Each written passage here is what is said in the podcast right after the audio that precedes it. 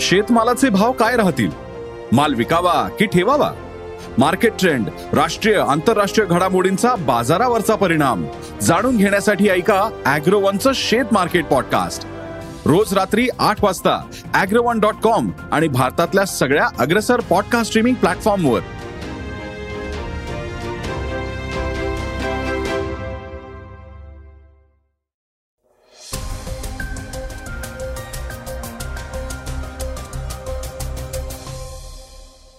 नमस्कार मी गौरी कुबेर. आता आपण ऐकणार आहोत आजचं सकाळचं पॉडकास्ट शिवसेनेची शिवगर्जना यात्रा आता कोकणात पोहोचलीय या सभेदरम्यान संजय राऊत यांनी उद्धव ठाकरे हे दोन हजार चोवीसमध्ये पंतप्रधान पदाचा चेहरा ठरू शकतात अशी आशा व्यक्त केली आहे याविषयीची बातमी आपण ऐकणार आहोत. याशिवाय महाराष्ट्रात ईडीची मोठी कारवाई. ज्येष्ठ क्रीडा पत्रकार व्ही व्ही करमरकर यांचं निधन. खुल्या सागरातील जीवसृष्टी वाचवण्यासाठीचा करार हैदराबादमध्ये चित्रीकरणादरम्यान अमिताभ यांना गंभीर दुखापत. हार्दिक पांड्याची इंस्टाग्रामवरली नवी कामगिरी अशा सगळ्या बातम्या आपण आजच्या सकाळच्या पॉडकास्टमध्ये ऐकणार आहोत. यासोबत चर्चेतली बातमी आहे कांदा उत्पादकांची. कांद्याला योग्य तो भाव मिळत नसल्यामुळे कांदा उत्पादक हवालदिल झालाय. राज्यात विविध ठिकाणी शेतकरी आंदोलन करतायत. त्याचीही माहिती आपण घेणार आहोत. दोन हजार चोवीसमध्ये उद्धव ठाकरे पंतप्रधान पदाचा चेहरा असणार का? सध्या शिवसेनेची शिवगर्जना यात्रा कोकणात पोहोचलीय खेडमध्ये सभेत उद्धव ठाकरे यांनी एकनाथ शिंदे नरेंद्र मोदी अमित शहांवर टीका केली आहे. दरम्यान राष्ट्रीय राजकारण आणि उद्धव ठाकरे यावर खासदार संजय राऊत यांनी भाष्य केलंय. राऊत म्हणाले आहेत की देशाच्या राजकारणात खऱ्या शिवसेनेनं भूमिका बजावली आहे. संसदेमध्ये अनेक वेळा शिवसेनेनं हाती घेतलेले विषय राष्ट्रीय राजकारणात चर्चिले जातात. आमचं नेतृत्व कमी नाहीये. शिवसेनेचे नेते एकाकी लढतात. सध्या देशभरातील प्रमुख नेते आदित्य ठाकरेंना भेटतायत. देशभरातील नेते मातोश्रीवर येऊन भविष्यातल्या राष्ट्रीय राजकारणावर संवाद करतायत. आम्ही सर्व एकत्र आलो तर पुढली लढाई सोपी जाईल. दोन हजार चोवीसमध्ये उद्धव ठाकरे पंतप्रधान पदाचा चेहरा असतील का? यावर संजय राऊत म्हणाले यावर आता भाकीत करणं सोपं नाही. राजकारणात काहीही घडू शकतं. उद्धव ठाकरे उत्तम चेहरा आहेत. महाविकास आघाडी असताना सर्वांनी ठरवलं होतं. उद्धव ठाकरे मुख्यमंत्री होत असतील तर एकत्र येऊ आणि सरकार बनवू. त्यानंतर सरकार बनलं. आज जे महाराष्ट्रातले विरोधी पक्षांचे प्रमुख चेहरे आहेत त्यात उद्धव ठाकरे यांचा चेहरा महत्त्वाचा आहे. उद्धव ठाकरे हिंदुत्ववादी आहेत. पंतप्रधान कोण हे नंतर ठरवता येईल. पण आधी एकत्र येऊन लढणं महत्वाचं आहे. एकत्र येण्यावरच उद्धव ठाकरेंचा भर आहे असं संजय राऊत म्हणाले आहेत. महाराष्ट्रात ईडीची मोठी कारवाई. पैशाच्या अफरातफरीच्या व्यवहारात चौकशीसाठी ईडीनं नागपूर आणि मुंबईमध्ये मोठी कारवाई केली आहे. पंकज मोहाडिया लोकेश आणि कथिक जैन यांच्या संशयास्पद गुंतवणुकी आणि फसवणुकीच्या संदर्भात ईडीनं नागपूर आणि मुंबईमधल्या पंधरा ठिकाणी शोध मोहीम राबवली. या दरम्यान पाच पूर्णांक एक्कावन्न कोटी रुपयांचे बेहिशेबी दागिने आणि एक पूर्णांक एकवीस कोटी रुपयांची रोकड जप्त करण्यात आली आहे. पुढील तपास अजूनही सुरू आहे. अंमलबजावणी संचालनालयानं म्हणजेच ईडीच्या छाप्यांमुळे नागपुरात खळबळ उडाली आहे. नागपुरात एक दोन नाही तर ईडीनं एकूण पंधरा ठिकाणी छापे टाकले आहेत. नागपूरचे अनेक स्टील लोह आणि रिअल इस्टेट व्यावसायिक ईडीच्या रडारवर आहे. त्यांच्या घरावर आणि कार्यालयांवर छापे टाकल्यानंतर त्यांची चौकशी सुरू होती. या पंधरा ठिकाणी टाकलेल्या छाप्यांमध्ये अनेक महत्वाची कागदपत्र जप्त करण्यात आली आहेत. याशिवाय अनेकांची फसवणूक करणाऱ्या पंकज मेहाडियाच्या घरावरही छापा टाकण्यात आलाय. पंकज मेहाडिया हा नागपूरमधला ठग म्हणून ओळखला जातो. व्याजाचं आमिष दाखवून व्यावसायिकांची फसवणूक केल्याचा आरोप त्याच्यावर आहे. तो नागपूरच्या रामदास पेठ परिसरात राहतो. त्याच्यासह त्याच्या साथीदारांविरुद्ध गुन्हे शाखेच्या आर्थिक शाखेनं फसवणुकीचा गुन्हा दाखल केलाय.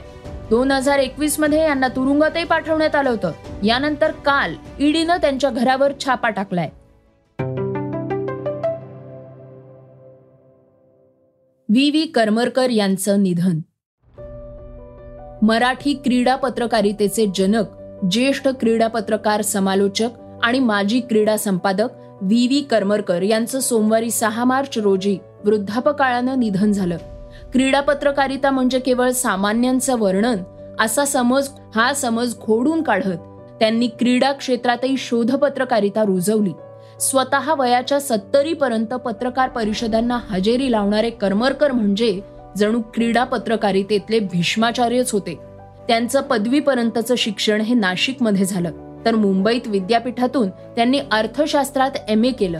पत्रकारितेची सुरुवात करमरकर यांनी नाशिकचे रसरंग साप्ताहिक नंतर मुंबईतल्या दैनिक लोकमित्र मधून केली. एकोणीसशे ब्याण्णवमध्ये करमरकर महाराष्ट्र टाइम्सच्या क्रीडा विभागाचे प्रमुख झाले. त्यानंतर खेळाच्या बातम्या क्रीडा समीक्षण व स्तंभलेखन आदींनी मराठी वाचक त्यांनी जोडला. हळूहळू सर्वच दैनिकात क्रीडा विश्वाला मानाचं आणि हक्काचं स्थान मिळू लागलं. दिल्लीमध्ये एकोणीसशे ब्याऐंशीच्या झालेल्या आशियाई क्रीडा स्पर्धेंच्या बांधकामात सुमारे शंभर मजूर मृत्युमुखी पडले होते. याची कैफियत त्यांनी रक्त रंजित मधून मांडली होती. क्रीडा संकुलाची उभारणी त्यातला भ्रष्टाचार क्रीडा संघटनांमधली गटबाजी अशा अनेक विषयांवर करमरकर सडेतोड लिहित असत. त्यांच्या निधनानं क्रीडा क्षेत्रातील एक ज्येष्ठ मार्गदर्शक हरपल्याची भावना आहे. अंधेरीच्या पारशीवाडा स्मशानभूमीमध्ये त्यांच्यावर अंत्यसंस्कार करण्यात आले.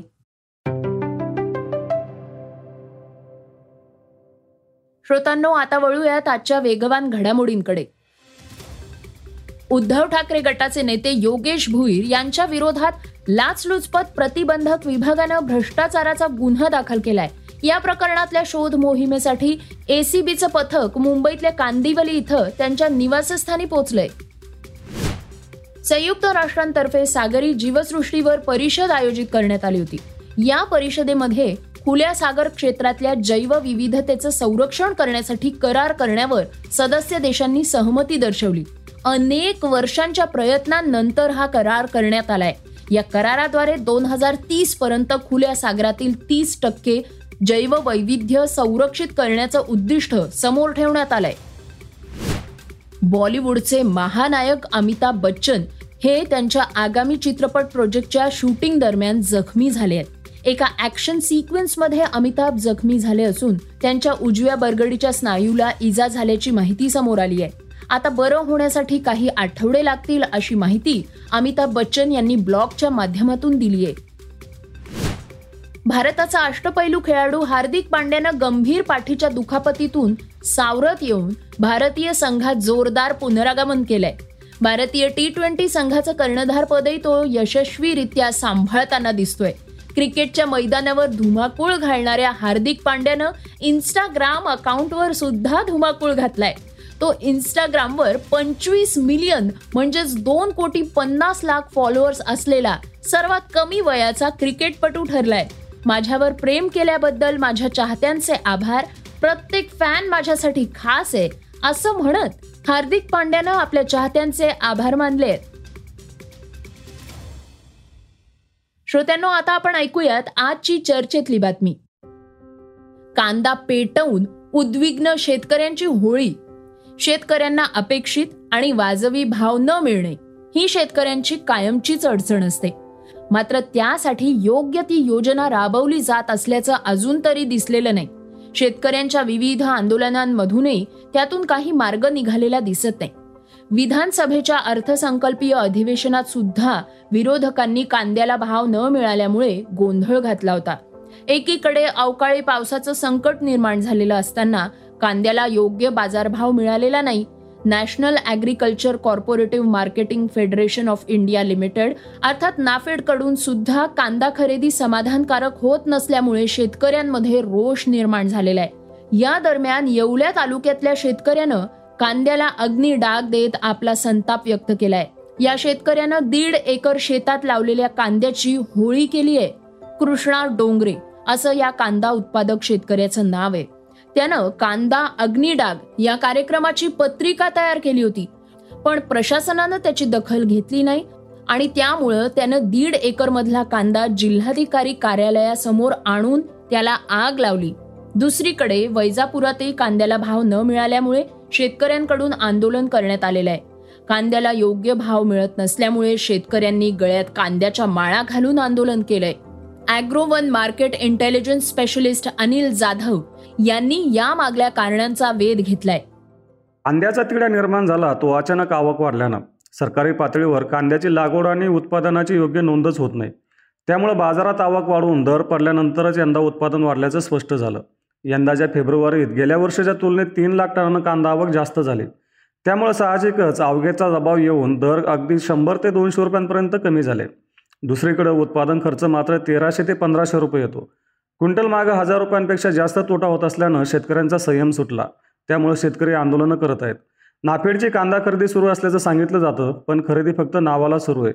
लाल कांद्याची टिकून क्षमता कमी असल्यानं खरं तर नाफेड जास्त खरेदी करत नाहीये. निर्यातीतही मर्यादा येतात. केंद्राच्या दरसोडीच्या धोरणाचाही फटका बसतोय. त्यामुळे या परिस्थितीत शेतकऱ्यांना थेट अनुदान देणं हा संयुक्तिक पर्याय वाटतो. तर दीर्घकाळासाठी कांदा लागवड आणि उत्पादनाच्या योग्य नोंदी तसंच केंद्राकडून निर्यातीला प्रोत्साहन देऊन हा प्रश्न सोडवता येईल. श्रोत्यांनो हे होतं सकाळचं पॉडकास्ट आजचं सकाळचं पॉडकास्ट तुम्हाला कसं वाटलं हे आम्हाला सांगायला विसरू नका. यूट्यूबवर देखील तुम्ही सकाळचं पॉडकास्ट ऐकू शकता. त्यावर तुमच्या प्रतिक्रिया तुमच्या सूचना आमच्यापर्यंत नक्की पोचवा. आणि सगळ्यात महत्त्वाचं म्हणजे सकाळचं हे पॉडकास्ट तुमच्या मित्रांना आणि कुटुंबियांना नक्की शेअर करा. तर आपण आता उद्या पुन्हा भेटूयात. धन्यवाद. Research and script Swati Ketkar Pandit. Neelam Pawar. वाचा बघा आणि आता ऐका आणखी बातम्या. ई सकाळ डॉट कॉम वर. तुम्ही हा पॉडकास्ट ई सकाळच्या वेबसाईट आणि ऍप वर सुद्धा ऐकू शकता. विसरू नका या पॉडकास्टला आपल्या आवडीच्या पॉडकास्ट ऍप वर सबस्क्राईब किंवा फॉलो करायला.